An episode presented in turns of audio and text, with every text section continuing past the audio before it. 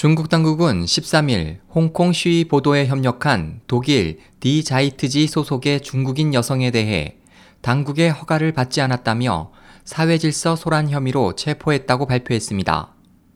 디 자이트지는 9일 자사 중국지사에서 보조원으로 근무하는 장мя오 씨가 2일 구속됐다고 보도했습니다. 홍레이 중국 외교부 대변인은 장 씨는 중국의 관련 규정에 따라 베이징 주재 독일 기자를 위해 일할 수 있는 허가를 취득하지 않은 국민으로 그는 공안 당국의 조사에 협력하는 수밖에 없다고 말했습니다.